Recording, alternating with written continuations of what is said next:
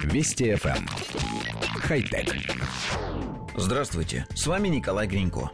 Китайская хай-тек компания Xiaomi оформила патентную заявку на необычное умное изделие – смарт-шарф, создающий уют в любую погоду – Владельцы умного шарфа будут избавлены от необходимости постоянно поправлять или подтягивать его. Он сам определит нужную плотность прилегания к шее пользователя, а также необходимость дополнительного нагрева, особенно в холодную погоду. Патент под названием «Умный шарф и способ его контроля» содержит техническое описание текстильного гаджета. В тканевую основу шарфа встраиваются температурные датчики, инфракрасные нагреватели и центр управления плотностью прилегания шарфа к шее пользователя.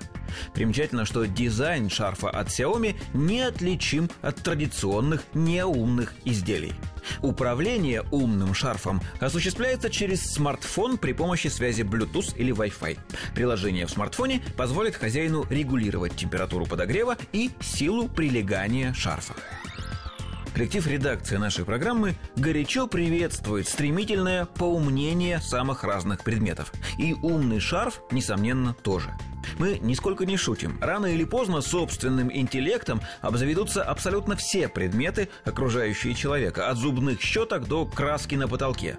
Умная одежда должна будет не только лучше сберегать тепло, обеспечивать защиту, но и, например, менять по желанию владельца цвет и даже покрой, а также отслеживать состояние организма и отправлять полученные данные на различные гаджеты. А возможно даже являться таким гаджетом с собственным процессором, операционной системой, системой, датчиками, актуаторами и чем-то еще, до чего человечество пока не додумалось. Возвращаясь к умному шарфу, нас интересуют лишь забавные мелочи. Например, как выдержит умная начинка испытания стиральной машинкой или утюгом – или вот такая. Смогут ли хотя бы теоретически некие злоумышленники взломать систему безопасности шарфа, перехватить управление силой прилегания к шее и нанести вред владельцу? Больше вопросов у нас нет.